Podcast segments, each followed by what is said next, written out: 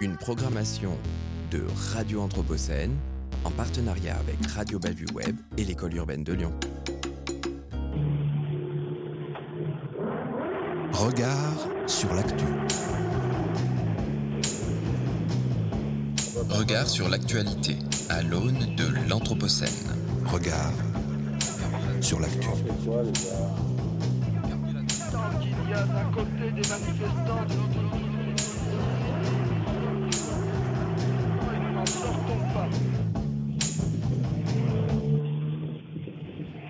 Bonjour à toutes et à tous. Aujourd'hui, les femmes qui sont psychologiquement ou physiquement atteintes par leurs compagnons déposent plainte systématiquement. Systématiquement, il y a désormais des gardes à vue. Systématiquement, il y a des poursuites judiciaires. Et ce sont les propos de Gérald Darmanin, ministre de l'Intérieur, tenu le 25 février au micro de France Inter, alors même qu'une étude menée par le collectif Nous Toutes en 2020 explique que 66% des plaignantes sont mal reçues par les forces de l'ordre.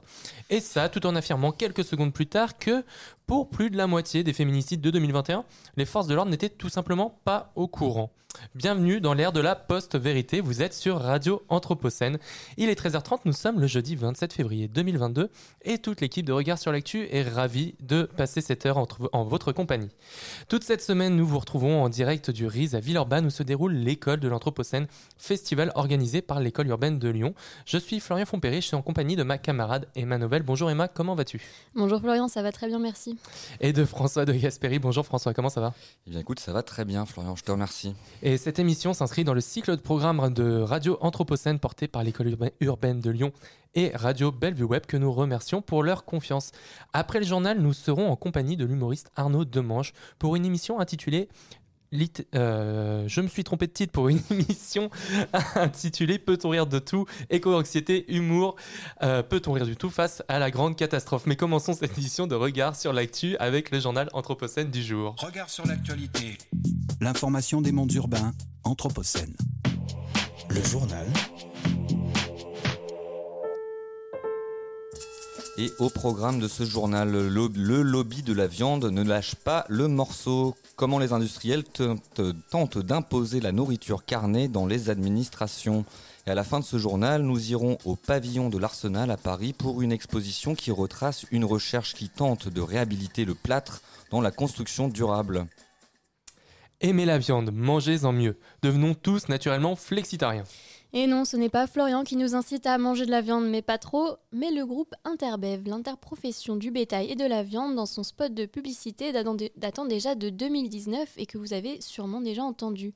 C'est contre ce lobby que Greenpeace tente de lutter avec la publication mardi dernier de son rapport intitulé Comment les lobbies de la viande nous manipulent.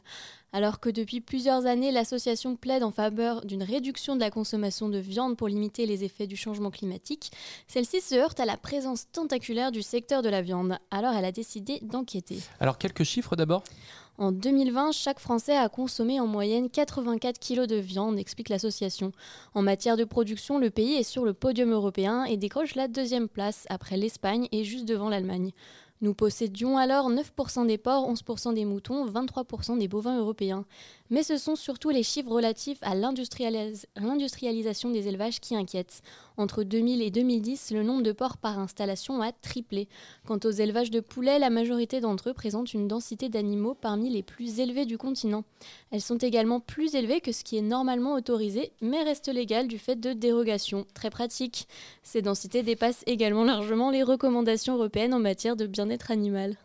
Des chiffres inquiétants donc quand on sait que l'impact de l'élevage sur, sur le changement climatique. Selon les chiffres de l'Organisation des Nations Unies pour l'alimentation et l'agriculture, l'élevage à lui seul est aujourd'hui responsable d'environ 15% des émissions anthropiques de gaz à effet de serre dans le monde. Et pas seulement les émissions de dioxyde de carbone, mais surtout le protoxyde d'azote et le méthane. Et en tête de liste des animaux émetteurs d'émissions de gaz à effet de serre, on trouve sans trop de surprise les bovins. Sans oublier les impacts de l'élevage aussi sur la déforestation. Les recommandations des scientifiques sont donc claires, l'alimentation dans les pays occidentaux doit évoluer vers davantage de végétal et vers davantage d'autonomie, de pâturage et d'accès au plein air, et moins d'intrants de synthèse. Mais la tâche semble ardue au vu de l'influence des acteurs du secteur.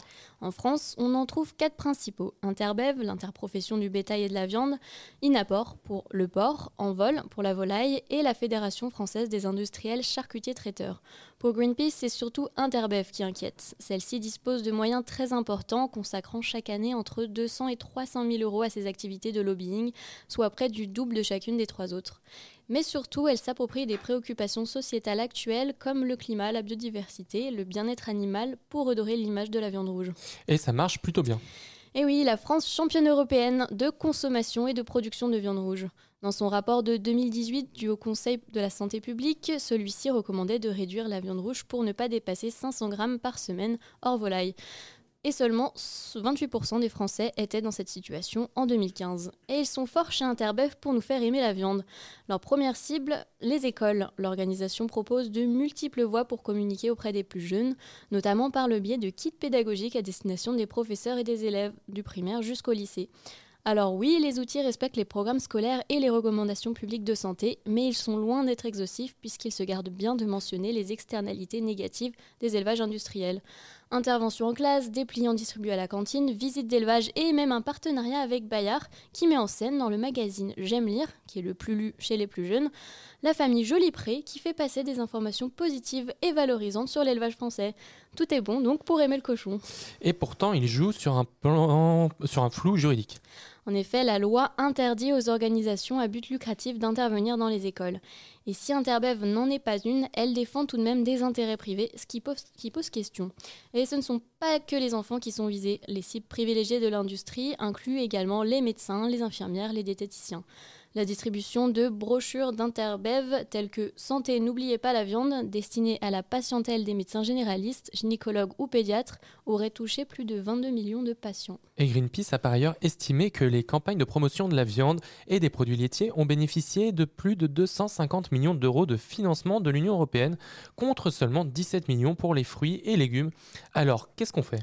Eh pour lutter contre ce lobby, l'ONG liste plusieurs recommandations essentiellement à destination du gouvernement, incluant l'interdiction de toute intervention des organisations professionnelles et des industries agroalimentaires dans les écoles. Elle propose encore d'interdire les mentions officielles du type Programme national d'alimentation sur les outils pédagogiques créés par des représentants privés. En effet, cela pourrait porter à confusion. Mais finalement, c'est surtout plus de transparence qui est demandée dans les communications au sein des écoles pour tout ce qui touche à la diététique et l'alimentation. Il reste que le lobby de la viande a encore de l'avenir devant lui. Oui, et ce rapport sur son importance est non sans rappeler la polémique autour des repas végétariens dans les cantines lyonnaises. C'était il y a près d'un an, avec une décision de la mairie écologiste de Lyon de proposer des menus sans viande aux enfants de primaire. Scandale au gouvernement, qualifié d'idéologie scandaleuse par Gérald Darmanin dans un tweet et d'insultes inacceptables aux agriculteurs et aux bouchers français. Par le ministère de l'Intérieur, cette décision qui se voulait vertueuse pour la santé et l'environnement avait tristement défrayé la chronique.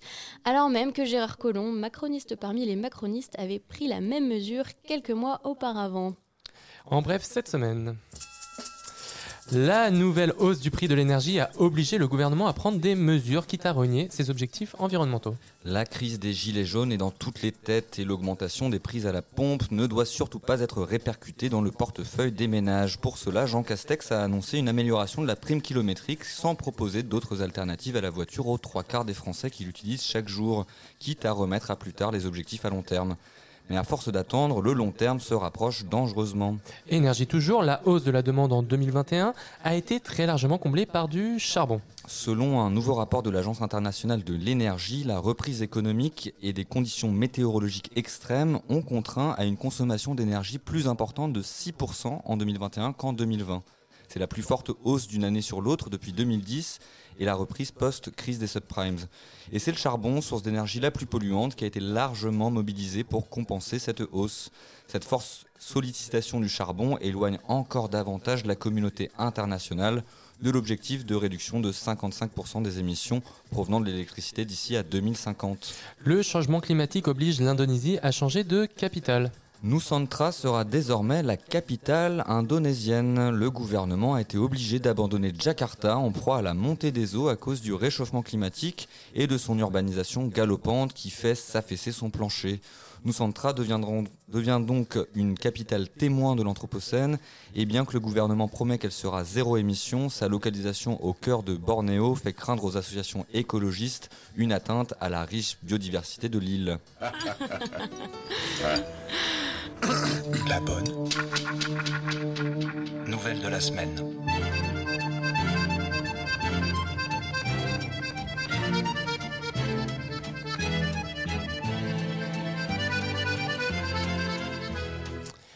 Aujourd'hui, plutôt qu'une bonne nouvelle, car comme vous avez pu le constater, nos fils d'actualité n'en débordent pas, nous avons décidé de vous parler de l'exposition qui se tient actuellement au pavillon de l'Arsenal à Paris. Le cabinet Siguet Architecture tente d'y réhabiliter le plâtre dans la construction. Et le plâtre pourrait être un moyen de recycler des matériaux de construction comme le béton et les briques. Le plâtre, dont l'extraction et l'utilisation est peu polluante, utilisé comme liant à ces débris de matériaux, pourrait permettre de remplacer les agrégats utilisés avec le ciment actuellement, comme le sable et le gravier, dont les réserves s'épuisent. Siguet Architecture cible tout particulièrement les chapes de ciment, responsables de près de 30% des émissions de CO2 du bâtiment. Et donc ceux qu'ils nomment les bétons de plâtre peuvent être à la base de briques euh, et tuiles ou de béton donc. Ceux à base de réemploi de briques et tuiles mélangées présentent une très bonne résistance à la compression, au poinçonnement et à l'abrasion.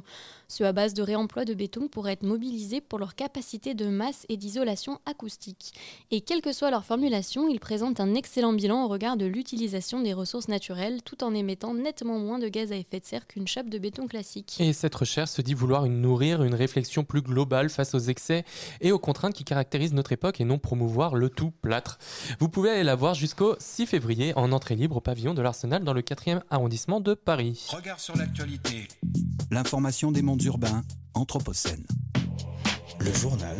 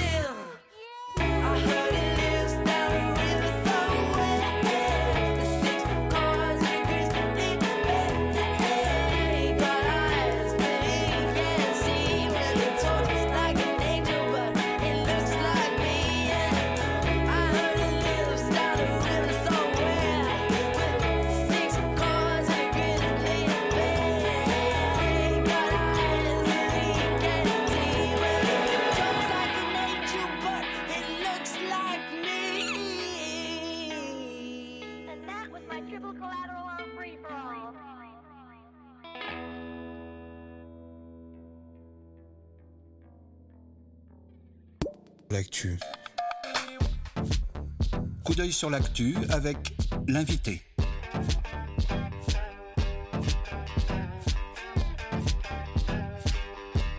Coup d'œil sur l'actu avec l'invité. L'invité des regards.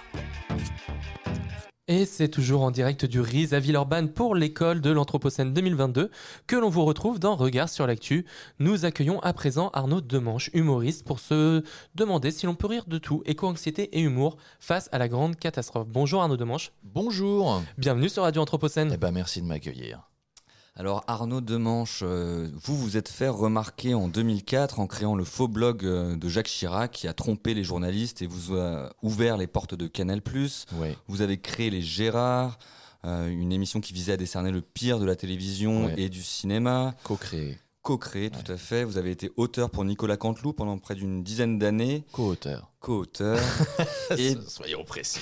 et depuis euh, septembre 2018, vous jouez votre one-man show intitulé Blanc et hétéro, qui est produit Ouais. par Calmia Productions à l'Apollo Théâtre. Euh, vous, avez, vous êtes en tournée actuellement et vous jouez ce soir à, à Caluire, au Radiant. Au Radiant, ouais. Et euh, vous avez également profité du Covid, puisqu'il faut toujours des profiteurs de crise, C'est ça. Pour réaliser des petites vidéos d'actualité humoristique qui ont rencontré un certain public. Oui, parce que les gens avaient besoin d'une petite tape sur l'épaule pendant le- la période du premier confinement. Euh, tout, le monde, tout le monde a vécu le premier euh, confinement comme, euh, comme Ebola. Quoi. Enfin, le Covid, ça faisait vraiment, vraiment très, très peur. On, on pchitait les paquets de jambon, on nettoyait tout, on enlevait les chaussures. Enfin, c'était c'était effrayant. Et, euh, et on, va, on va révéler quand même un petit secret, euh, François. Non, nous sommes cousins et, donc on se souvient qu'il y avait des membres de notre famille même qui n'osaient plus sortir hein, puisqu'ils avaient peur de- de- d'attraper une saloperie qui flottait dans l'air. Donc c'était hyper angoissant. Et de cette angoisse euh, est venue l'envie de calmer les gens, de les rassurer, de les consoler, de les prendre un peu dans les bras et de dire oh, oh, on se détend. voilà, faut quand même rigoler toujours de, ce qui nous arrive. Pourquoi? Parce que le rire est pas juste euh, une, euh, une, comment dire, une moquerie ou, de la dérision. Ça peut être quelque chose. C'est pas pour rien qu'on a des clowns d'hôpital. C'est parce qu'il y, a- il y a quelque chose que ça permet de dédramatiser. Ça permet. Il y a un côté rire médecin là-dedans. Et donc c'est ce que j'ai fait pendant le confinement. Super. Alors du coup, nous, tu sais que... L'approbation. ouais, ouais, non, je, je- je suis là pour remercier euh, mon cousin. Je t'ai vous voyez déjà, c'était un peu bizarre. non, mais c'était curieux. Et à la fois, ça va pas être la réunion de On famille. On va, on va, tutoie, on va se tutoyer. On va se tutoyer. Euh, donc on est là sur Radio Anthropocène, tu as pu l'entendre, les nouvelles euh, qu'on donne à notre public sont pas des plus réjouissantes, euh, hélas, mais c'est aussi un travail d'information publique. Euh, déjà, on, je voulais te demander, on voulait te demander, est-ce que tu connaissais le terme d'Anthropocène, toi personnellement? Alors, je l'avais déjà entendu parce que euh, je suis quelqu'un de cultivé. Euh, non, mais je, l'ai entendu dans le débat public. Il flotte dans l'air. Euh, je comprends vaguement que c'est la période de, de l'âge, enfin de la vie de la Terre où l'homme commence à vraiment la marquer. Voilà, c'est c'est le, le- la définition que je m'en suis faite, mais après c'est peut-être pas tout à fait ça. C'est euh, c'est- c'est tout à fait à propos, je crois. J'ai et combien J'ai 12 sur 20, 14 Je pense que notre directeur euh, de l'école, Michel Lusso, abonderait dans ton sens. euh, et il faudrait rajouter à ça peut-être le fait qu'on en prend conscience. C'est aussi ce moment Ouais. où on réalise qu'on qu'on modifie globalement le cours des choses. Mais il y a une vraie prise de conscience chez les humoristes de l'état du monde euh, depuis une dizaine d'années. Et c'est c'est concomitant avec le- l'explosion du stand-up. euh, parce qu'avant, on faisait des sketchs sur euh, la caissière de supermarché, euh, la cagole, euh, la grand-mère acariâtre. Enfin, c'était des galeries de personnages. Et ça, ça a tendance quand même.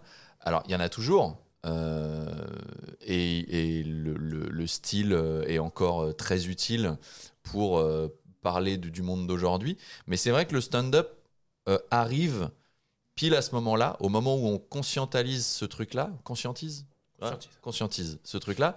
Euh, parce que le stand-up, c'est une forme de discours qui est. On est plus dans de la grosse chronique, tu vois. Euh, Donc c'est une forme de discours qui est plus débridé et il y a une, euh, une volonté d'éducation populaire dans le stand-up. Euh, quand tu as un propos, parce qu'évidemment, tu peux faire des trucs sur euh, on oublie tous des stylos chez soi, enfin des, des trucs qui n'ont pas un énorme intérêt euh, à l'é- à l'échelle euh, de biologique et, et anthropocénique du monde. Mais, euh, mais le stand-up, il y a beaucoup de stand-uppers qui essayent de, de développer un discours sous-jacent. Euh, c'est mon cas, euh, très modestement. Je dis pas du tout que je vais changer le monde, mais je sais que à chaque fois que je finis mon spectacle, il y a une part du public qui repart avec un sujet de réflexion. Euh, alors, le spectacle, il, il s'appelait Blanc et hétéro jusqu'à lundi. Là, il a changé de nom. Alors Euh, il va s'appeler Faut qu'on parle, qui est à la fois une phrase euh, qui annonce des trucs désagréables et à la fois une nécessité. Et on est pile là-dedans. Il faut commencer à parler de sujets qui sont à la fois sérieux et angoissants, mais en gardant cette capacité d'abord à trouver un consensus dans les conversations, puisqu'on se rend compte que les dialogues euh, et les débats, notamment sur Internet, sont vachement plus polarisés qu'avant. Mhm. Euh, Je crois qu'à ce titre, d'ailleurs, tu as été modérateur pendant un temps euh, sur, euh, ouais, sur des, euh, des sites euh, complotistes, non? Ouais, bah en fait j'étais modérateur sur le, le- les sites qui étaient montés par Carl Zero et donc qui avaient drainé euh, beaucoup beaucoup de, de complotistes. Donc c'était devenu euh, complotiste sans qu'on le veuille vraiment. On voulait faire une info, euh, euh, comment dire, un peu euh, hors des clous, euh, alter média, tu vois, ce genre de truc. Et puis au final c'est devenu euh, le, le- le repère des fous. Mais donc j'ai modéré ça pendant. euh, alors modérer c'était un bien grand mot. Je faisais en sorte juste que tout reste dans le cadre de la légalité et que euh, les gens ne s'embrouillent pas trop. Parce que t'es jamais à l'abri qu'il y ait des escrocs qui, qui profitent de ces gens-là. Là, on le voit depuis le- le- l'explosion de- du Covid. Euh, Il y a pas mal d'escroqueries qui se sont mises en route, euh, notamment chez les antivax, euh, qui, qui te vendent des remèdes magiques. les pierres de mes couilles et, les, extracteurs de jus qui font soigner le cancer et ce genre de conneries. Donc, t'en as de plus en plus. Mais donc, ouais, j'ai appris à, du coup, à, reconnaître les discours dangereux et les séparer des gens qui doutent. Parce que chez les complotistes, il y a des gens qui sont juste mal informés, qui doutent. euh, Et le doute, c'est quand même plutôt ça. C'est même la base de la science, le doute. C'est de te dire, est-ce est que vraiment ça Et en, ayant ce genre de doute, après, tu testes, tu vérifies, tu mets en place des protocoles expérimentaux et tu aboutis à une certitude. Mais douter, c'est quelque chose qui est plutôt sain. Euh, Et pardon. Ouais, vas-y. Et donc je peux parler tu- deux heures, moi. Bah, euh, N'hésite pas à m'interrompre. On a une heure devant nous, c'est déjà Ah. pas mal. Euh, tout à l'heure, tu parlais du fait de, que les humoristes se servaient du quotidien pour amener peut-être des sujets un peu plus de fond et faire rire avec ça. Mhm. Toi, comment est-ce que tu fais ça? Quels sujets tu abordes? Et que- quels sont les sujets qui te tiennent à cœur? Et comment, par quel biais euh, Ben, humoristique c'est marrant parce que euh, on, on parle là de l'anthropocène et de l'angoisse que ça peut générer, mais j'ai fait une vidéo sur ce thème-là, par exemple. J'ai fait une vidéo de 4 minutes sur euh, faut-il faire des enfants dans ce monde Mhm. Ce qui n'est pas une question euh, a priori marrante, euh, mais avec l'humour, on, on peut euh, commencer à esquisser des pistes de réflexion intéressantes autour de ça. Moi, j'en suis arrivé à une conclusion qui est toute personnelle, qui est que les enfants, il y en aura, ça dépend de comment on les éduque. Si tu t'es pas responsable de ce que, de- du fait que tes enfants respirent, évidemment, ils respirent, ils dégagent du dioxyde de carbone. Après, tu es responsable de ce que tu leur mets dans le crâne pour qu'ils ils essaient de compenser ça au maximum et de faire du monde un endroit plus beau. Donc, c'est pas tellement la question de est-ce qu'on doit continuer à croître en tant qu'espèce, c'est qu'est-ce qu'on met dans le crâne de notre espèce et comment on la fait évoluer intellectuellement pour que le monde soit meilleur demain. Mais ça, c'est un, un raisonnement très personnel. Je, pense que euh, le, fait de dire non, je ne veux pas faire d'enfants parce que je veux pas polluer, il est valide. Et le fait de dire non, je, veux faire des enfants parce que je suis avant tout un animal et que c'est aussi mon, euh, euh, mes réflexes euh, de cerveau reptilien qui me poussent à me reproduire. Et puis, j'ai envie d'avoir des enfants parce que j'aime les enfants et que j'ai envie d'en avoir. Enfin, tout est valide si tu veux. Mais c'est vrai que maintenant, on en est à se poser ce genre de questions. Et le rôle de l'humoriste est de dire ces questions existent, dédramatisons-les déjà. Et moi, je suis désolé, je, te- je- je saisis la balle en vol, mais juste euh, eu égard à cette euh, réflexion que tu nous partages, Arnaud, est-ce que tu as vu le film Idiocratie Est-ce que tu on pourrait même radicaliser la position en disant qu'on a presque une responsabilité de faire des enfants pour bien les élever, pour euh, En tout cas, on a la responsabilité, une fois qu'ils sont là, de les éduquer au maximum. faut leur mettre du plomb dans la tête, faut qu'ils soient intelligents. Effectivement, on, on est dans un monde de plus en plus bête. Il y a un- une étude là qui est sortie, apparemment, on aurait perdu 4 points de QI en France depuis 99. C'est en 20 ans, c'est pas rien. Ça descend vite. hein. Après, il y a plein d'explications. Euh, mais, euh, mais en tout cas, c'est des questions à se poser, ouais. Est-ce que euh, tu parlais de sujets sensibles tout à l'heure Est-ce que ça t'est arrivé avant de faire une vidéo de dire ah non ce sujet je peux pas le traiter? Est-ce que tu t'es déjà censuré ça... Non. Euh, non, il y a une vidéo que j'ai dû retirer parce que ça devenait dangereux pour les gens qui la commentaient. C'est une vidéo sur la chasse. Alors, on, on, est- on parle famille, on parle famille, euh, on est cousins avec François, mais on a d'autres cousins qui sont chasseurs. hein. Je sais que eux, eux n'ont pas apprécié. Euh, mais mais c'était une vidéo, voilà, pour, pour euh, botter le cul de Willy Schren, qui était le président de la fédération et qui avait fait une, une campagne lunaire. C'est notre euh, grand ami dans le journal, Ouais. on en parle assez souvent. euh, tu avais une campagne de com lunaire où tu avais des jeunes de banlieue qui disaient Ouais, putain, la chasse à courre, je kiffe trop. Ça n'a aucun sens parce qu'on sait que c'est euh, c'est pas vraiment un loisir de qu'on retrouve beaucoup à Aulnay-sous-Bois, la chasse à courre. Donc, euh, non, pour le, pour le dire de façon, de façon euh, un peu cool. Mais euh, oui, c'est plutôt des Charles Hubert, quoi. Euh, ou des bourgeois de campagne. Donc euh, c'était pour me foutre un peu de sa gueule et en fait ça a dégénéré parce qu'il y a des chasseurs qui n'ont absolument aucun, humour sur eux-mêmes. Pas tous, mais il y en a une grosse partie qui a pas de recul sur sa pratique et qui n'aime pas la dérision et qui du coup s'est immédiatement mise en comment dire en défense et la meilleure défense étant l'attaque et ils se sont mis à attaquer les followers en leur envoyant des messages du genre je sais où t'habites je vais venir plomber tes volets Ouais, et si ton chien. Faire gaffe parce qu'ils sont armés en plus, Ouais. donc, comme euh, il y avait des mecs qui menaçaient à- de, de foutre des coups de fusil dans les volets des mamies, euh, je me suis dit, bon, allez, on retire la vidéo, c'est pas bien grave, je- j'en parlerai sur scène. Euh, Sur Internet, il faut quand même avoir conscience que d'un seul coup, ça peut se répandre comme une traînée de poudre, mais il n'y a pas de sujet. Après, il y a des sujets où, quand on les traite, on sait qu'il y a des catégories qui n'ont aucun humour sur elles-mêmes. Aucun humour. Euh, sur d'autres catégories, elles peuvent en avoir, mais sur elles-mêmes, jamais. Les islamistes radicaux, les féministes radicales, euh, les extrémistes de droite et les chasseurs. C'est les quatre. Non, on peut en parler, mais il faut savoir que c'est les quatre qui vont avoir les réactions les plus Ouais. violentes. Parce que c'est des gens qui n'ont, encore une fois, aucun humour sur leur propre catégorie. Euh, ils peuvent en avoir sur d'autres catégories, ils peuvent même être assez précieux euh, dans, certains cas. Euh, Je pense aux féministes radicales. C'est une catégorie qui peut être précieuse si on veut aborder d'autres sujets, parce qu'elles vont te soutenir. Il n'y a rien de précieux chez les islamistes radicaux, évidemment, mais voilà, on, peut le- les avoir en backup, certaines catégories, pour parler d'autres sujets. Par contre, s'il s'agit d'avoir de la dérision, voire simplement du recul, et je parle même pas d'intelligence sur leur propre combat, alors là, oublie. Oublie. C'est quatre catégories qui ne, qui ne parleront jamais d'elles avec de la dérision. Et alors Arnaud, justement, tu fais un travail euh, qu'on pourrait qualifier presque de médiation. Tu nous dis qu'il faut qu'on parle aujourd'hui et tu euh, participes à, à, je dirais pas vulgariser, mais je dirais médiatiser certaines problématiques. Et je crois que même tu, tu travailles des problématiques qui te sont soulevées par ta communauté aujourd'hui, Oui. par euh, des gens qui, en fait, tu, tu as des commentaires et tu vas réfléchir à partir des réactions de, ces, ces- de, de- de personnes qui te suivent. Est-ce que tu pourrais nous raconter un peu la façon dont tu travailles et dont tu construis tes vidéos, comment tu les sources? En fait, le- une des grandes angoisses des gens, c'est de pas être entendu et de pas être écouté. Il y a énormément de gens qui se sentent euh, négligés aujourd'hui. Et hum, ça a été un des trucs qui a fait cette polémique autour des gens qui ne sont rien. Parce que les gens qui sont rien, ils existent quand même, et euh, d'un seul coup, on leur a mis dans la gueule qu'ils n'existaient pas et qu'ils étaient quantité négligeable. Alors qu'on a vu pendant le Covid euh, qui faisait tourner un pays, et ce qui, a, donné cette formule que j'ai utilisée dans une vidéo, qui est les gens qui sont rien, en fait, ils sont tout. Parce que euh, voilà, une société se construit avec tous ses membres. Et il y a plein de gens qui déplorent de ne pas être écoutés. Et hum, c'est vrai que j'ai travaillé sur des sujets comme le handicap, tu vois, la déconjugalisation de l'aide.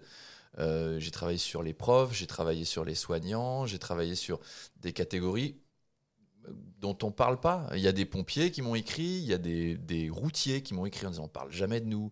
Il y a des agents d'entretien, des gens, euh, des, gens qui disent euh, moi je travaille dans une maison de retraite, j'ai torché 20 vieux aujourd'hui, personne n'en parle jamais, on s'en contrefout de mon métier. Et, et c'est vrai que j'ai fait des vidéos.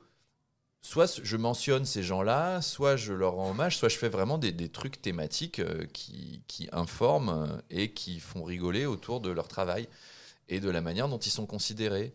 Parce que euh, les profs, par exemple, on les a beaucoup vus comme des feignasses. Les soignants, on les a beaucoup vus comme des gens qui coûtaient cher.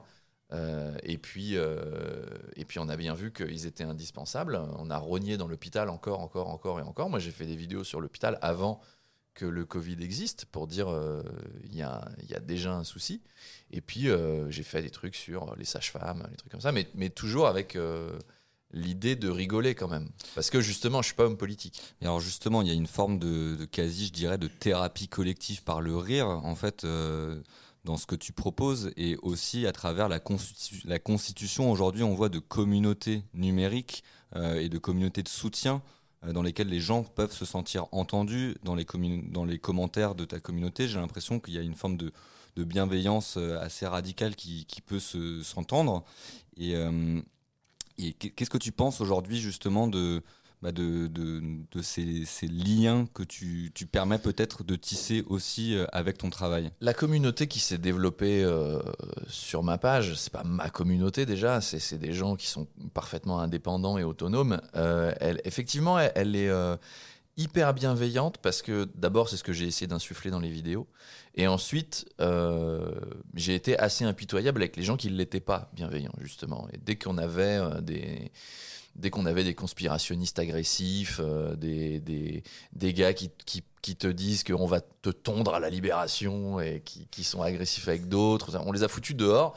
Et j'ai jamais cédé un pouce de terrain euh, ni à l'extrême droite, ni au racisme décomplexé, ni au complotisme euh, anti-masque, anti-vax, machin. Je leur ai jamais laissé un pouce de terrain. J'ai dit que vous doutiez, c'est une chose, que vous colportiez des trucs faux, c'en est une autre. Vous dégagez. Et j'ai banni à tour de bras. Euh, mais ce qui a eu comme effet de montrer aux autres qu'il y avait une exigence dans le propos. J'allais pas laisser dire n'importe quoi à n'importe qui parce que je crois que la liberté et, euh, et la propagande, c'est deux choses. La liberté d'expression et la propagande, c'est deux choses différentes. Et, euh, et quand j'ai euh, des mecs euh, qui viennent sous une vidéo sur le racisme m'expliquer que euh, la forme des boîtes crâniennes des noirs, etc., etc., je les dégage en fait, parce que la liberté d'expression, c'est pas la liberté de dire n'importe quoi euh, et encore moins de d'insulter des gens. Euh, si je te traite de connard, je peux pas m'abriter derrière ma liberté d'expression, tu vois. Alors, euh, moi, je suis un, acharné de la liberté d'expression. Je pense que c'est très important de pouvoir développer des idées nouvelles et, euh, de pouvoir les défendre, euh, même si on n'est pas d'accord avec. Mais encore une fois, la propagande, c'est autre chose. Et jamais j'ai laissé des gens euh, escroquer d'autres gens sur ma page en disant, euh, bah voilà, vous avez peur du Covid, et ben sachez que j'ai un remède miracle. Euh, c'est le collier de Saint Machin, et puis c'est mon extracteur de jus de céleri, et puis c'est euh, les conférences de Jean-Jacques Crèvecoeur, et puis c'est euh, des, des- des bouquins à 60 balles euh, sur le- le- le- les auras luminescentes qui viennent de, de- de- des statuettes magiques de je ne sais où. Enfin, les escrocs, je les ai foutus dehors. Les gens qui expliquaient que si on avait des masques, on respirait de notre dioxyde de carbone et qu'on allait mourir, je les ai foutus dehors. Donc ça, ça a participé à un truc que j'ai piqué à Pierre Desproges, qui est ne jamais s'abaisser au public, l'élever à soi et au discours qu'on veut euh, générer collectivement. Euh, donc ça a généré une, une forme de, de bienveillance et d'exigence. Et je pense que les deux vont de pair. On ne peut pas être bienveillant si on n'est pas exigeant avec les gens. Et, euh, que du coup, oui, ils se sont, euh, ils se sont tous entraidés les uns les autres et ils ont créé des liens euh, qui a fait que, eh ben, alors c'est tout bête. Je vais prendre des exemples tout cons, mais quand il y a des gens seuls, il y a des gens de ma communauté qui, qui leur écrivent, qui, ont, qui commencent des, correspondances et des relations épistolaires pour euh, les sortir de leur solitude. Il y a des gens qui, euh, qui avaient peur, il y en a d'autres qui leur ont écrit en disant bah, Moi, je travaille à l'hôpital, euh, tu veux, en ce moment, ça se passe comme ci, comme ça, il n'y a pas de raison d'avoir peur, on contrôle la situation. Il y a des gens qui veulent venir au spectacle mais qui sont seuls, et ben, ils postent un commentaire, et puis il y a des gens qui disent bah, Viens avec notre groupe, ça nous fera plaisir. Il y a des gens qui. Voilà, qui avaient, peur de certaines choses euh, ou qui vivaient des moments difficiles. Euh, J'ai posté euh, des, liens pour accéder à leur boutique et ça leur a fait leur chiffre d'affaires, ou des vidéos pour accéder à leur boutique, ça leur a fait leur chiffre d'affaires. Voilà, il y, a une entraide dans ma communauté, enfin, même si j'aime pas dire ma, qui fait que on a créé une espèce de ouais, de lien euh, sociétal, euh, un peu hippie, un peu. euh, de, de réseau réellement social. Ouais. euh, un, un peu hippie collectiviste, mais c'était assez marrant à vivre parce que euh, il y avait plein de gens qui avaient besoin de ça. Ouais. De, de pouvoir s'appuyer les uns sur les autres, alors que sur Internet, tu as quand même tendance à être dans ton couloir de nage et à pas vraiment t'occuper de. L'autre n'est qu'un commentaire auquel répondre de façon agressive d'une manière générale sur Mmh. Internet. Parce que c'est marrant de troller et que, et que c'est marrant de- de- d'envoyer chier quelqu'un et qu'on en a tous cette petite gourmandise. Mais là, il s'est passé ce truc hyper intéressant de. euh, ah ben j'ai vu que tu faisais tel truc, et ben moi je fais tel truc, si tu veux je t'échange tes bougies parfumées contre mes bracelets, ou je t'échange euh, ta pâtisserie contre mes, mes euh, je sais pas moi, mes briques à l'œuf, enfin il y, avait- y avait plein de trucs. J'ai eu des gens de tous les horizons qui ont communiqué les uns avec les autres pour s'apporter quelque chose. Eh bien Arnaud, écoute, on va marquer une petite pause musicale et on revient juste après pour poursuivre notre échange. À tout de suite.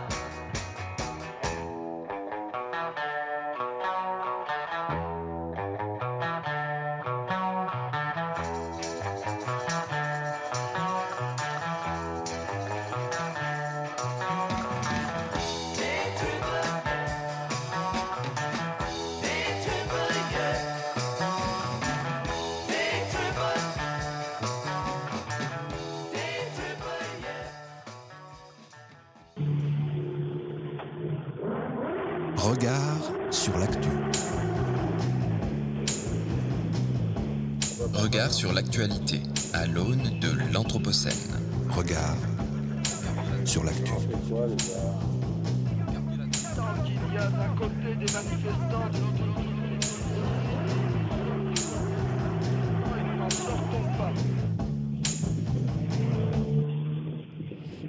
vous êtes toujours sur Radio Anthropocène. Nous sommes euh, dans les regards sur l'actualité en compagnie d'Arnaud Demanche, mon cousin. Quelle chance de te revoir ici. Bonjour. Euh, donc Arnaud, tu es ici sur une radio scientifique qui Mhm. cherche à médiatiser, non pas à vulgariser, puisqu'on partage ici ton, ton sens de l'exigence et de la bienveillance. On Mhm. essaye. Et euh, donc on essaie de faire euh, l'intermédiaire, je dirais, entre la recherche, la science, la politique, pour permettre euh, au plus grand nombre de faire les liens qui nous font aujourd'hui peut-être un peu de défaut. Et à ce titre, je voulais t'interroger sur le film qui a défrayé la chronique récemment, tout le monde en parlait, le film Don't Look Up, qui a explosé les charts de, Mhm. de De Netflix. Netflix. Netflix, pardon, pas Netflix, euh, et dans lequel on peut voir une, tendance un peu fâcheuse dans une forme de société du spectacle qui, où les gens ne parviennent pas à entendre en fait euh, ce qui importe. Euh, Est-ce que tu auras une réaction à, ce titre? Ben, c'est compliqué parce que le, le, le monde est anxiogène au quotidien. C'est-à-dire, c'est pas comme si les gens s'intéressaient pas à quelque chose de compliqué. Déjà, tu vois, en ce moment, ils gèrent une épidémie quand même. Et puis, ils gèrent euh, un, pouvoir d'achat qui est en baisse. Euh, Donc, ça veut dire euh, gérer le fait que le 25 du mois, tu commences à te poser des questions sur ce que tu vas manger. Enfin, il y a, il y a 8 millions de pauvres dans ce pays. Le- le- les gens sont pas, comment dire, en train de de se rouler dans les prés et les coquelicots euh, en regardant juste euh, le, le- les émissions de Nabila et, et en lisant des BD quoi. Enfin, j'adore la BD en plus, c'est très con de dire ça, mais tu vois ce que je veux dire. Il n'y a pas une espèce d'insouciance. Ah non, non, non, et on partage Euh, ce constat. Et ils sont plus, à mon avis, écrasés par des mauvaises nouvelles.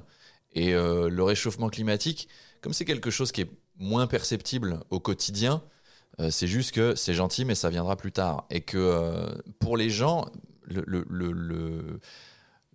les gens que tu croises dans la rue, je veux dire, ils ont conscience du truc quand même. Mhm. Euh, quand t'en parles, il y a personne, ne, à, de très rares excep- exceptions près, dans le, dans le monde de tous les jours, personne ne le remet en cause et tout le monde voit bien que de toute façon, s'il n'y a pas un problème de réchauffement climatique, il y a un problème de pollution et que si c'est pas un problème de pollution, c'est un problème qu'il n'y a plus d'insectes. Enfin, on a tous fait le constat qu'il n'y a plus d'insectes qui s'écrasaient sur nos pare-brises quand on partait en vacances. Euh, Il y a- y, a, moins de, de chants d'oiseaux. Tu, tu ne vois plus les étoiles quand tu es en ville. Enfin, euh, le- les rivières polluées, les marées noires, les machins, tout ça, les gens en ont conscience. Donc, euh, c'est pas un problème de prise de conscience générale, c'est un problème de décision politique à grande échelle. Et que tout le monde fait des efforts du type euh, euh, j'écrase les bouteilles en plastique, je coupe le robinet quand je me brosse les dents, je prends des douches au lieu des bains. Tout ça, c'est intégré. Maintenant, ce qu'il faut, c'est juste que les hommes politiques disent à partir d'aujourd'hui, monsieur Vittel, monsieur Evian, monsieur Badois, vous vendez, vendez plus rien en bouteilles en plastique, vous mettez du carton. Ça, c'est fini. Parce que la masse populaire, elle a quand même des actions qui sont limitées, quoi. Je veux dire, si tu lui mets dans les rayons que des trucs polluants, bah, elle va acheter que des trucs polluants puisqu'elle a que ça. Donc euh, c'est une décision politique. Donc je, crois que Don't Look Up, c'est- ça dit bien ce truc-là au niveau des décisions politiques. C'est les hommes politiques qui doivent changer ça. Nous, bah, on est bien désolé, on fait tout ce qu'on peut, euh, on agit au quotidien euh, sur... euh, euh, à, à notre mesure, mais à un moment, quand tu es abreuvé de trucs polluants, même les véganes les plus extrémistes sont incapables de, de slalomer entre tous ces trucs. Mhm. Euh, et euh, il y a une erreur des politiques qui est de croire que les gens sont pas prêts. Non, c'est pas vrai. Les gens sont tout à fait prêts. Les gens, ils ont été prêts à renoncer à sortir en 24 heures. Donc, ils sont tout à fait prêts à plus acheter de bouteilles en plastique et ils sont tout à fait prêts à plus consommer des pailles et des trucs comme ça. Ça, leur prend deux secondes à changer ce truc-là. Mais, euh, mais Don't Look Up, ça, ça- c'est bien vu parce que ça dit ça. Ça dit que c'est pas un choix euh, qui est que individuel, c'est que c'est un choix politique et que maintenant, euh, faut arrêter de croire qu'on n'est pas prêt. Bien sûr que si, on est prêt. Évidemment que les gens sont prêts. Euh, voilà. Je, je- Et alors, si on, si on, on réfléchit un petit peu à, à- à ton rôle, toi en tant qu'artiste, euh, là-dedans, tu nous en as déjà euh, parlé euh, quelque peu, mais je voulais t'entendre euh, sur le- la place de la culture et du spectacle pour aussi changer les imaginaires, peut-être, parce que à la fois les gens ont conscience de, de- de tous ces, ces constats, Mhm. ces diagnostics qui sont anxieux, an- anxiogènes, etc. Et dans le même temps, on est tous aussi euh, pris par euh, des contradictions. On ne peut pas être euh, pur et, Bah non, et- on est permanent, bien sûr. euh, en permanence parfait, etc. Et euh, je voulais t'entendre par rapport à ton épisode des, des, des vœux de 2022, parce que j'ai trouvé que c'était assez drôle par rapport au Mhm. Covid. Est-ce que tu pourrais nous en dire un peu plus J'ai dit, quoi déjà là ce que tu as souhaité pour, pour euh, non pas une. Tu voulais pas souhaiter une bonne année cette Oui, année. bah oui, oui, non, c'est compliqué. C'est ça va. Bien sûr, on la souhaite, mais bon, on va déjà se souhaiter une bonne journée. hein, ça, ça- on, va, on va pas être trop ambitieux puisque les, les deux dernières ont été compliquées. Mais, euh, mais oui, je crois que à titre individuel, on peut toujours faire mieux, on peut toujours faire plus. Mais il y a un moment, il faudra que ça vienne d'en haut. Euh, alors nous, notre rôle, ça peut être de faire pression. Euh, à titre collectif, euh, montrer qu'on est prêt et que euh, on n'a pas peur. Mais ce truc de bouteille en plastique, chez moi, c'est assez obsédant, par exemple. Je comprends pas que ce soit toujours en vente. Ça fait 30 ans que tout le monde gueule, que tout le monde dit c'est ridicule, il faut pas le faire. Et les industriels répondent oui, mais si on vend des trucs euh, de, de, de- l'eau dans des boîtes en carton, les gens les achètent pas. Mais putain, c'est parce qu'il y, y a le choix. À partir du moment où il n'y a plus le choix, les gens ils vont acheter les trucs en carton dans les briques de, les briques de lait. Euh, c'est des briques quoi. Les gens achètent du lait quand même, ils le voient pas. Ah, c'est absurde comme raisonnement. Et il y a plein de trucs comme ça. Il y a plein de trucs qui me rendent fou. Euh, donc là, faut, faut effectivement qu'on qu'on commence à faire pression et à dire, euh, on est, on, on- enfin, on est des grandes personnes, on est capable de ça. On est capable. Et toi, quand tu diffuses des messages comme cela, est-ce que tu sens réellement que ça conscientise du coup les gens qui te regardent? Oui, Est-ce oui, que tu oui. vois qu'il y a des choses comme ça qui, qui passent? Oui, parce qu'il y a des gens. Tu sais, faut, faut réaliser la, la vie euh, de, de- la vie des gens en moyenne. Alors, bien Oui, sûr, tu as, des gens qui vivent de- de- différemment les uns des autres, mais enfin, en moyenne, les gens, ils ont euh, des problèmes au boulot, des problèmes euh, pour rembourser la maison, des problèmes pour payer le loyer, des problèmes avec leurs gosses, des problèmes avec. euh, Et puis il y a toujours une connerie. Tante Mathilde, elle s'est pété le col du fémur, il faut emmener le chien chez le vétérinaire. Il y a toujours quelque chose qui te parasite l'esprit. Donc, s'intéresser aux, aux grands problèmes du monde, c'est une fenêtre assez courte dans le temps que tu as dans la journée. Donc, euh, nous, notre rôle, c'est de juste planter des petites graines et, euh, et leur faire parfois prendre conscience de trucs qui, qui, pour nous, qui sont dans les médias, euh, sont des évidences, mais qui pour eux, il n'est pas du tout. Moi, j'ai un, un passage dans le spectacle où je leur apprends que Bolloré a racheté Canal et a fondé CNews, et que sur CNews, il ne, il ne diffuse que des gens avec qui il est d'accord. Euh, et que les gens avec qui il n'est pas d'accord, mais qu'il a obligation de diffuser, il les met la nuit à 4h du matin. Mais la plupart des gens ont absolument pas conscience de ça. Ils savent pas que Bolloré a racheté Canal. Simplement, quand tu leur as dit, il a viré les guignols, ils font Ah oui, c'est vrai, il a viré les guignols. Ouais, puis il n'y a plus les émissions qu'il y avait avant. Vous vous, souvenez Avant, il y avait plein d'humoristes partout. Avant, il y avait des émissions d'enquête, il y avait des, des, des, des trucs de. euh, comment il s'appelle L'effet papillon, les trucs comme ça. Aujourd'hui, ça n'existe plus. Maintenant, vous avez Pascal Pro euh, qui se branle sur les sondages d'Éric Zemmour. Et là, il percute parce que c'était diffus, mais on n'avait pas mis le doigt sur quelque chose. Donc, c'est de temps en temps, il faut juste faire un, un petit, euh, une petite remarque et clac, le, le- le- ah oui, c'est vrai, CNews, c'est devenu d'extrême droite. Ah oui, c'est vrai, iTélé n'existe plus. Ah oui, c'est vrai, les émissions d'enquête, ça a disparu. Ah oui, c'est vrai, les humoristes, ça disparaît. Et, euh, et la concentration des médias. Puis après, ils se mettent à cogiter. Mais c'est c'est des trucs qui sont. euh, euh, qui- qui- qui- au- auxquels ils, ils ne consacrent pas de temps dans la journée, tout simplement parce qu'ils n'en ont pas. Euh, ils, ils- ils- ils sont dans le- le- leurs problématiques de tous les jours, qui sont euh, déjà remplir le frigo, Mmh. euh, faire en sorte que les gamins travaillent à peu près bien à l'école et s'occuper des vieux. Ouais, et alors moi justement, je voulais, je voulais t'interroger parce que on l'entend, euh, on vit dans quand même une période compliquée. Quoi. Les gens ont leur, leur tracas quotidien, c'est douloureux, c'est Mm. c'est la galère. Euh, on partage euh, des préoccupations pour la santé mentale euh, également, Mm. c'est un truc qui nous est cher, etc. Euh, je sais pas si tu as vu la meilleure version de moi-même de Blanche Gardin et moi je voulais te demander, mon cher cousin, déjà toi comment tu vas vraiment? Parce que en fait, elle, elle interroge aussi le rôle de l'humoriste là-dedans, qui serait euh, la personne qui, qui, qui catalyse et qui rassemble tous les maux de la société pour, pour finalement les sublimer par le rire. Donc est-ce que toi, tu vas bien, Arnaud? Moi, ça va. Oui, oui, glo- globalement, ça va. Je suis, je suis comme tous les humoristes. Je suis, je suis quand même angoissé par le, le, le fait que les gens. euh, bah, ça fait deux ans qu'on leur dit faut pas sortir. Donc, euh, évidemment, pour, euh, pour vendre des billets, c'est pas facile. Mais, mais en dehors de ça, ça va. Parce que j'ai la chance que je passe un peu entre les gouttes à ce niveau-là. Mais je suis inquiet pour des collègues à moi, par exemple. Voilà. Mais non, grosso modo, moi, ça va. J'ai la chance de vivre euh, bien, euh, de- du métier qui me plaît, avec une femme charmante. Enfin, tout, tout va bien. Mais, euh, mais oui, bien sûr, je me pose des questions sur le monde qui nous attend. Ça, ça, le- mon quotidien va bien, mais après, le futur, on s'angoisse forcément. Et Euh, sur le rôle de l'artiste plus largement et l'avenir de cette profession justement à, à- Cette profession va très mal, on va pas se mentir. hein. Cette profession va, est dans un état catastrophique. Euh, il- si cette année, on n'en perd pas 20%, on a de la chance.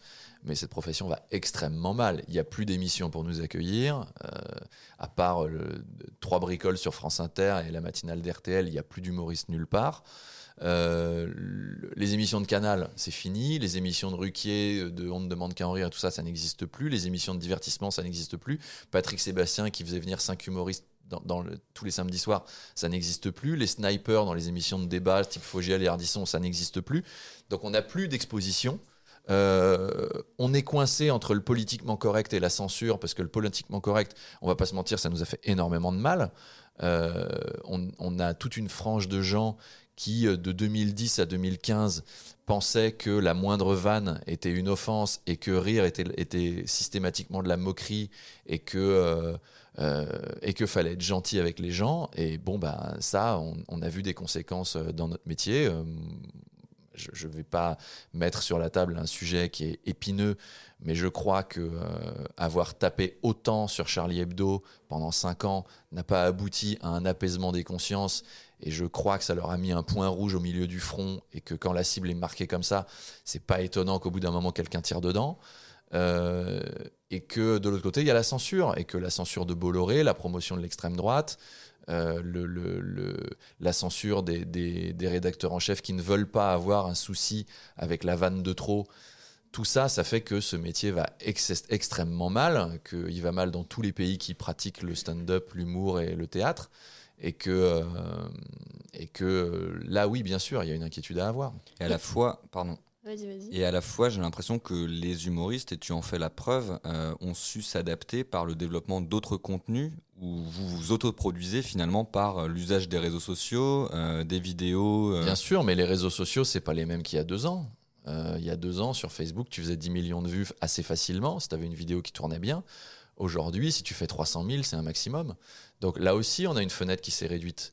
Et, euh, et non, non, no- notre, euh, notre champ d'expression euh, est extrêmement réduit. Euh, très, très, très réduit. Il n'y a plus de place pour nous. Et il y a une volonté là-dedans. Parce qu'un humoriste, ça dérange, c'est un électron libre, ça dit des choses que tu n'as pas forcément envie qu'elles soient dévoilées ou révélées. Et, euh, ouais, du coup, ça va pas bien. Pour, pour notre corporation, ça va pas bien. Mais c'est encore pire pour le cinéma.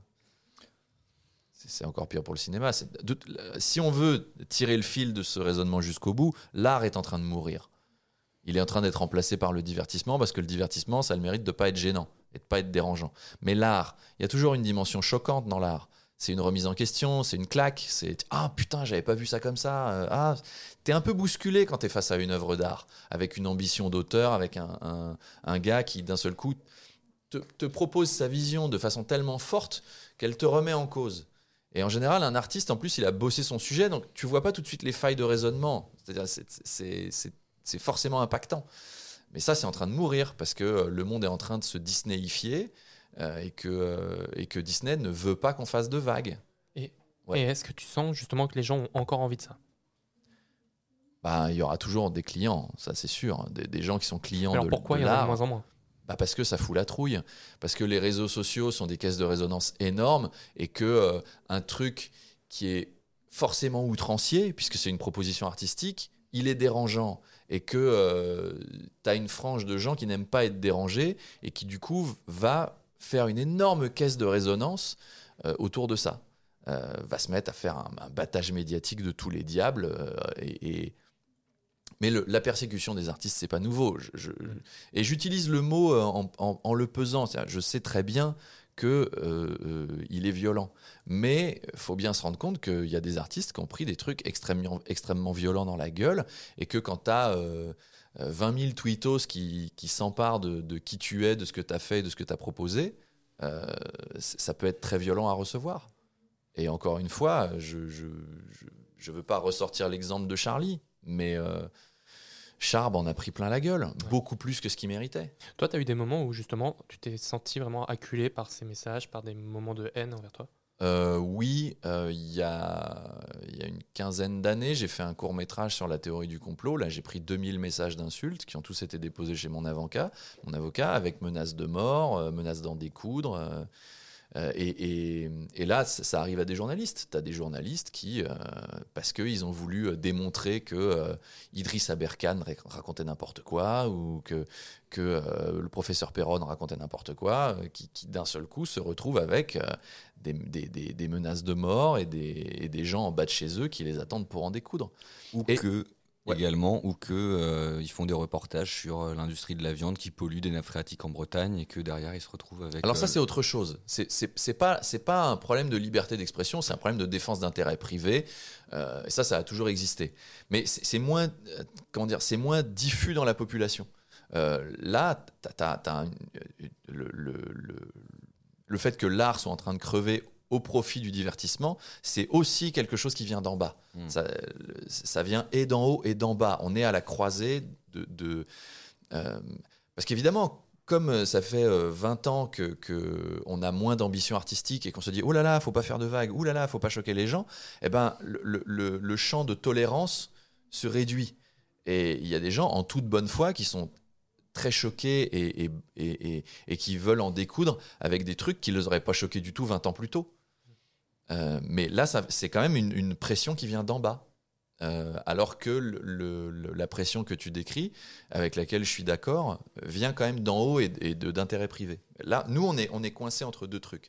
Mais je, je pense que l'art est en train de crever gentiment. Et en, en guise de conclusion, est-ce que, tu as des projets pour le futur? Qu'est-ce qu'on peut te souhaiter?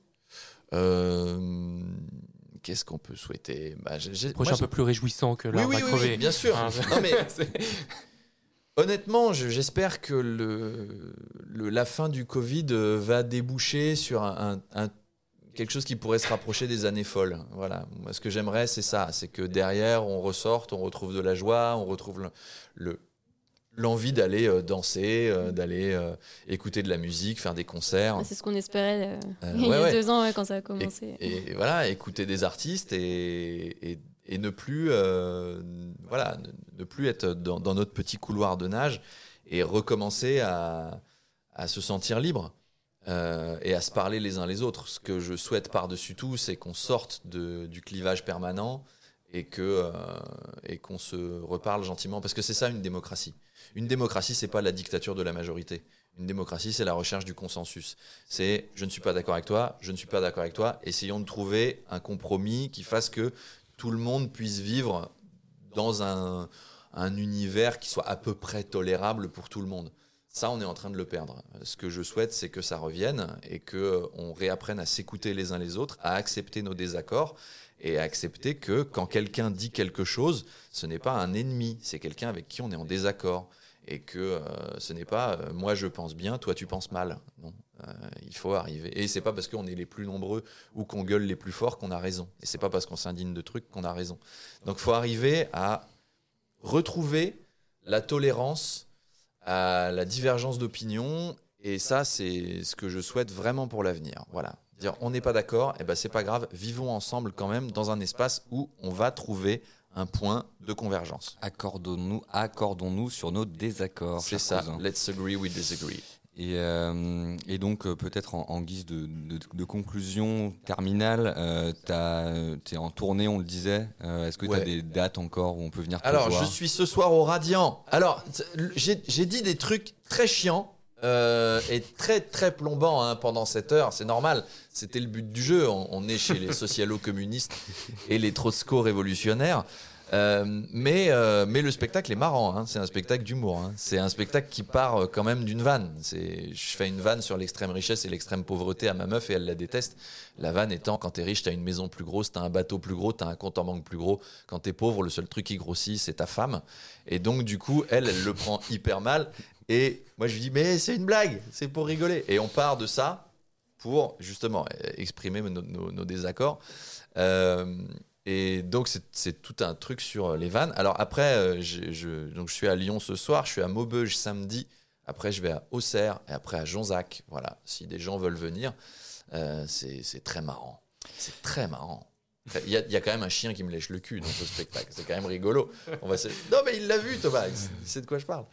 Eh bien, vous êtes bien sur Radio Anthropocène et on remercie beaucoup Arnaud Demange d'avoir été parmi nous pour ce moment voilà, d'échange. Une petite parenthèse zoophile pour finir une émission, c'est toujours bien. Et puis, Merci à vous. Merci beaucoup.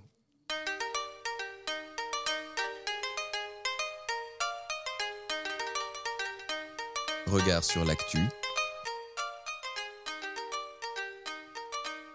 Regard Anthropocène sur l'actualité.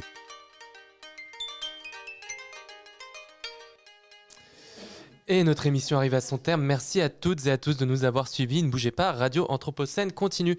Vous retrouverez à 15h une lecture Anthropocène autour de l'atelier Poésie de Pierre Vinclair. À 16h30, ce sera le quart d'heure de l'art. Sicile euh, Sicile, Toxique, oui, avec Alfonso Pinto et François Destor. Un entretien anthropocène avec euh, Quimera Rosa par Adrian Torres à 18h. À 19h10, les jeunes de Youth for the Climate nous parleront d'architecture et de politique. Et de 20h30 à 21h30, ce sera la playlist d'Artifarty. Et nous retrouvons Jérémy Cheval, directeur des programmes de Radio Anthropocène. Bonjour Jérémy. Bonjour à tous et à tous. Écoutez, j'arrive. Et alors, mon Bienvenue casque. sur Greta Thunberg FM. Eh bien, écoutez, c'est formidable et je- j'en profite pour euh, continuer à vous expliquer ce qu'il se passe en dehors de la radio, car à l'école de l'Anthropocène, c'est aussi des ateliers, des débats, des conférences, des cours publics, et ça continue depuis environ déjà 30 minutes, un superbe séminaire qui s'appelle Éditer l'Anthropocène. Donc, pour celles et ceux qui qui veulent venir en retard, n'hésitez pas. Sinon, à partir de 16h commence le cours public de Maria Grace Salamanca, Esthétique du Caire, sur le soin et non la ville. Euh, une notion très, très chère à notre François ici présent. À 17h30, mon cours public expérimental qui s'appellera Adaptation architecturale through un vide d'Anthropocène. Hein.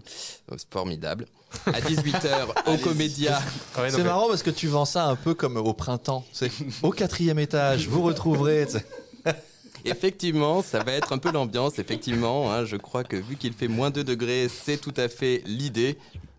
Donc à 18h aussi, j'en profite pour continuer car au Comédia, si vous voulez aller au cinéma, il y a un atelier avec Alfonso Pinto et Stéphane Friot qui là parle de la Sicile au Rhône, le sacrifice environnemental, encore un sujet très léger. C'est très bien, mais mon spectacle est mieux pour ce soir. Voilà, et écoutez, pour celles et ceux qui n'arrivent pas à rentrer dans la salle parce que le spectacle va certainement être complet au bout de quelques minutes d'antenne, eh bien, vous pourriez venir, si vous voulez, à Musique Chronique. La vie est une belle tartine, une performance de Franck Micheletti, suivie du grand quiz de l'Anthropocène.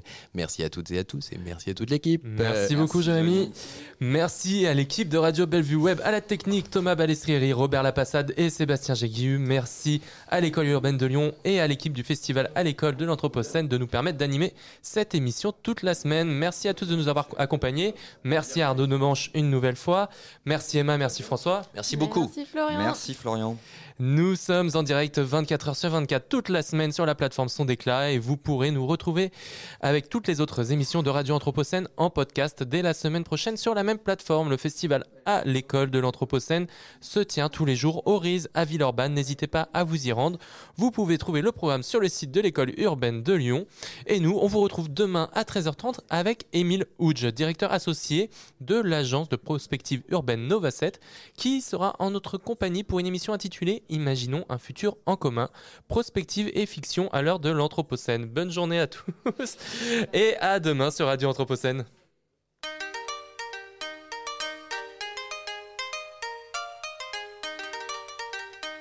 Regard sur l'actu.